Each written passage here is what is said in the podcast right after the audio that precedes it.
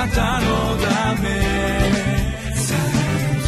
遠くより近く。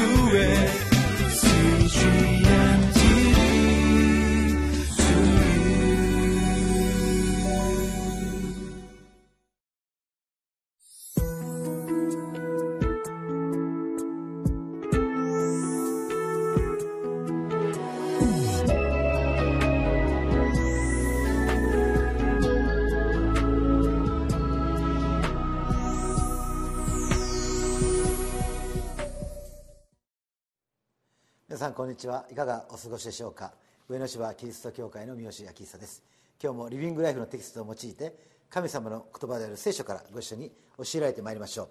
本日は10月7日金曜日。テキストはローマ人への手紙13章8節から14節。日々愛を選び主イエスを来ましょうです。パウロはここの8節のところで誰に対しても何の借りもあってはいけません。ただし互いに愛し合うことについては別ですと書いています、まあ、確かに私たちはこの貸し借りがあるとですねいろいろこの問題が起こるしそして借りがあるということはまあ返さなければいけないわけですから、えー、まあ、いいことではないのかもしれませんけれどもしかし愛だけはですね借りがあっていいと、まあ、いつも返さないといけない互いに愛し合い続けているのでいつもお互いに借りがある状態になっていると、まあ、いうことはですねいつも愛し合うということになっていくので、まあ、いいことなんだとパウロは言っているようです。他の人を愛する者は立法を完全に守っているのですとあります。ですからですね隣人を自分自身に愛するということは私たちがこの立法のこの要求が完全に実現する、まあ、そのために非常にこの重要であるとパウロは言うわけです。愛に愛は隣人に対して害を与えません。それゆえ愛は立法を全うします。もうその10回に抱えているその立法もですね。この主を愛するということと隣人を愛すること前半と後半にあるわけですけれどもこの隣人を自分自身のように愛するということがですねこのモーセの立法も実現する。ですからここで私たちは隣人を自分自身のように愛することそのことについて今日3つの視点から教えられてまいりましょう。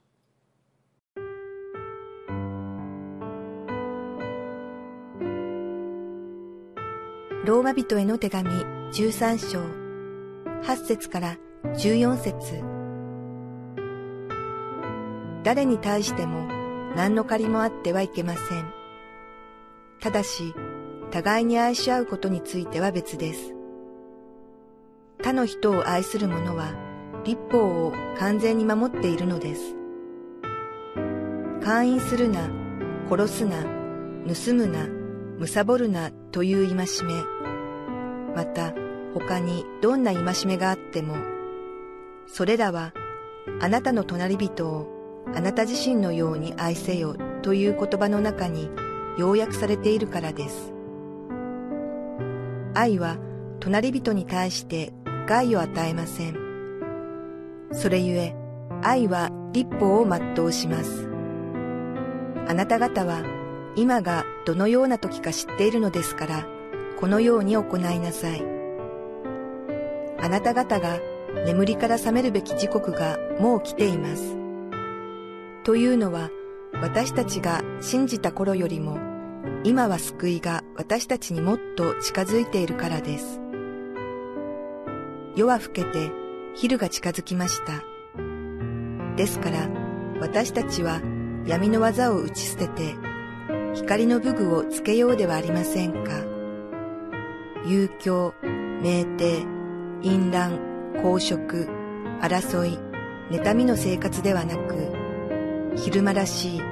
正しい生き方をしようではありませんか。主イエス・キリストを着なさい。肉の欲のために心を用いてはいけません。私たちがこの隣人を自分自身のように愛するということに関して教えられるまず第一番目の視点はそれはまあ宣教ということですパウロは夜明けの時私たちは今がこのもうすぐ朝を迎える夜明けの時に生かされていると言っています。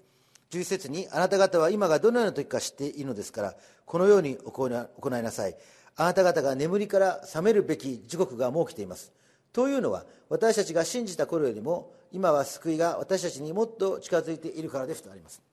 私たちがですねこの夜が更けて昼が近づいたという充実の言葉にもあるようにこの夜はですね更けるということはまあ深まってそして朝を迎えるということですよね。そして朝になって昼を迎えていくということですから、まあ、夜明けの時に私たちは今生かされているということです。夜明けの時はですねこの太陽が出てきてそして太陽がこの指し示されていくわけです。でこれはまさにですね私たちが今生きている隣人を自分自身のように愛するという時に一体何がまず第一番目に大事かといえばこの夜明けがやってくるということを人々に伝えるということです。それは何かって言ったらもちろん救い主がいる。私たちがイエス・キリストを信じることによって私たちも眠りから覚める。それは私自身がいよいよこの熱心になってイエス・キリストの福音を述べ伝えていく。でそのことがですね第一番目に隣人を自分自身のように愛するということになっていくわけです。私たちがですね自分を愛し愛するといった場合に何が一番素晴らしかったかといえばそれはイエス・キリストを信じる人生にいられたということです。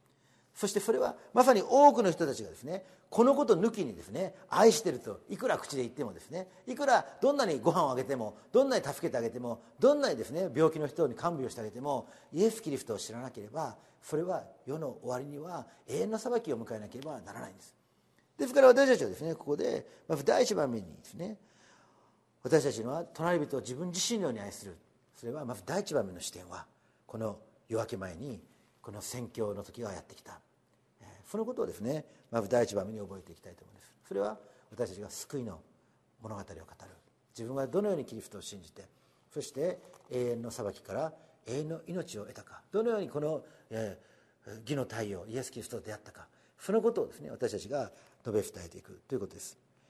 第2番目は何か。第2番目は私たちはですから12節に私たちは闇の技を打ち捨てて光の武具をつけようではありませんか？とあります。イエス・キリストにふさわしく生きるということです。13節に遊興酩酊淫乱公職争い妬みの生活ではなく昼間らしい正しい生き方をしようではありませんか？とあります。イエス・キリストと出会ってから私たちは太陽がさんさんと注ぐ。そして私たちがこの夜が終わって昼を迎えるその時に私たちはますます自分の罪が明らかになりそして光の武具を身につけることによってこの隣人をより積極的に愛することができるようになっていくわけです。昼間らしい正しい生き方が隣人を自分自身のように愛することになっていくんです。これは宣教に伴って生活ということです。隣人を愛するということは道徳的に高いスタンダードを指し示していく、まあ、高いといってもここに書かれているような遊興酩酊淫乱公職争い妬みの生活ではなく昼間らしい正しい言い方をしようではありませんかとあるようにですね。私たちがこの福音にふさわしい人生をこの生きていく。でこれは隣人を自分自身に愛するということです。なぜならば隣人はどのように生きたらいいか迷っているからです。一体この世界は、えー、の人たちと同じように生きてしまったならばどんな人生を迎えるんだろうか。多くの人たちはそう思っているはずです。私たちの教会に来ている救護者の人は自分の子供たちは上野芝教会の青年のようになってもらいたい、まあ、彼らが本当にクリーンな人かどうかは別として見た目ですね。自分が知っているこの普通の青年とは違ってですね。クリスチャンの若い人たちはこのクリーンだ綺麗だって。だから自分の子供小さい子供もああいうふうになってもらいたいってですね教会に来てる人がいらっしゃってですね。そしてもう洗礼を受けようとしているんですけども。ですから私たちはですね私たちがどのような生き方をするか私たちが昼間らしい正しい生き方をするかそれはですねこの隣人のを愛するということと重要な関係があるということです。私たちがもちろん罪を犯さないとかそういうことももちろんありますけれどもしかしこの道徳的なスタンダードをいつも私たちが聖書においてこの世の中ではなくて聖書において生きることは人々がその人生に憧れそしてそのように生きたいクリスチャンのように生きたいそのように思ってですね多くの人たちがキリストを求めるようになるでしょう。まさに初代教会はですね実はそのようにして福音が伝わっていったんですよね。ローマ世界になぜ名もないで信徒たちによって福音が伝わったのか。それは彼らの生き方が他の人たちと違っていたからです。ローマでは多くの場合中絶がなされそして多くの場合性的な不貧困がなされ多くの場合汚職があり腐敗があったわけですね。そして働く人たちも勤勉に働かなかった。しかしキリスト者たちは彼らとは違う高いこの道徳的なスタンダードを示したので多くの人たちはですね自分もそのように生きたい。そのように思ってですねキリストを求めるようになったと言われています。ですからこの世界において私たちは隣人を自分自身のように愛するということはそれは私たちが昼間らしい正しい生き方を生きるということに他はならないわけです。そして3番目には私たちは宣教しそして福音にふさわしく生き方をするし3番目にはイエス・キリストを着るということが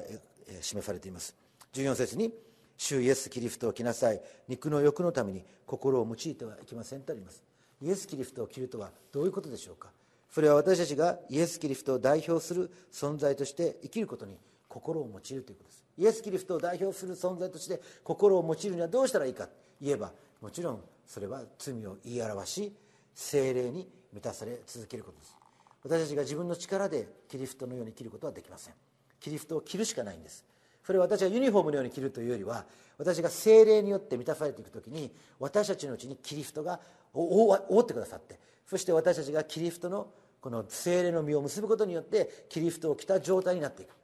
ですから私が心を用いるのは自分が人間的に宗教的に良い人間になろうとすることではなくてむしろ罪を言い表してキリストの十字架の恵みによって罪許された喜びそれによって私たちは主イエス・キリストが表面に現れてくる。キリストを着た存在になっていくということです、まあ、今年はですね広島東洋カープが優勝しましてですねカープ女子をはじめとしてあの赤いユニフォームを着てですねそして応援している。えそしてみんな一致団結してですねこの、えー、まあ、優勝していったわけですけれどもしかしですねそのユニフォームは外側から着ているものです。中身は分かりません。その人たちの生き方は分かりません。ただその一点において一致している。しかし私たちは精霊による一致。それは内側からキリストの血によってあがなれた。罪の許し。それによって私たちは本当の本当に強いクリスチャンとしてイエス・キリストを切る。主イエス・キリストを代表する存在としてこの世界で生かされて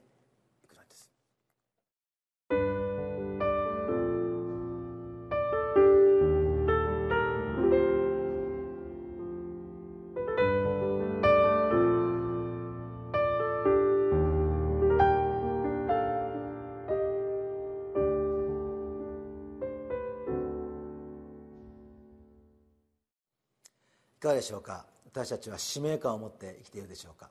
神の国を代表する大使として施設としてこの世界の中でイエス・キリストの福音の述べ伝え福音にふさわしく生活しそして罪を言い表していつも精霊に満たされていく。その時に私たちは積極的に隣人を自分自身の愛するその人生が与えられていく。その時に神様の素晴らしい御業が表されていく。そのことを求めていきましょう。お祈りします。恵み深い天の父なる神様あなたの素晴らしいご愛を覚えて心から感謝をいたします。隣人を自分自身のように愛することができるように。私が福音を述べ伝え福音にふさわしく生活し福音によっていつも罪を許され続け聖霊に満たされることができるように。そしてもう一度キリストの大使としてこの世界に使わされることができるように。主をどうぞ導いてください。主イエス・キリストのお名前によってお祈りします。アーメン。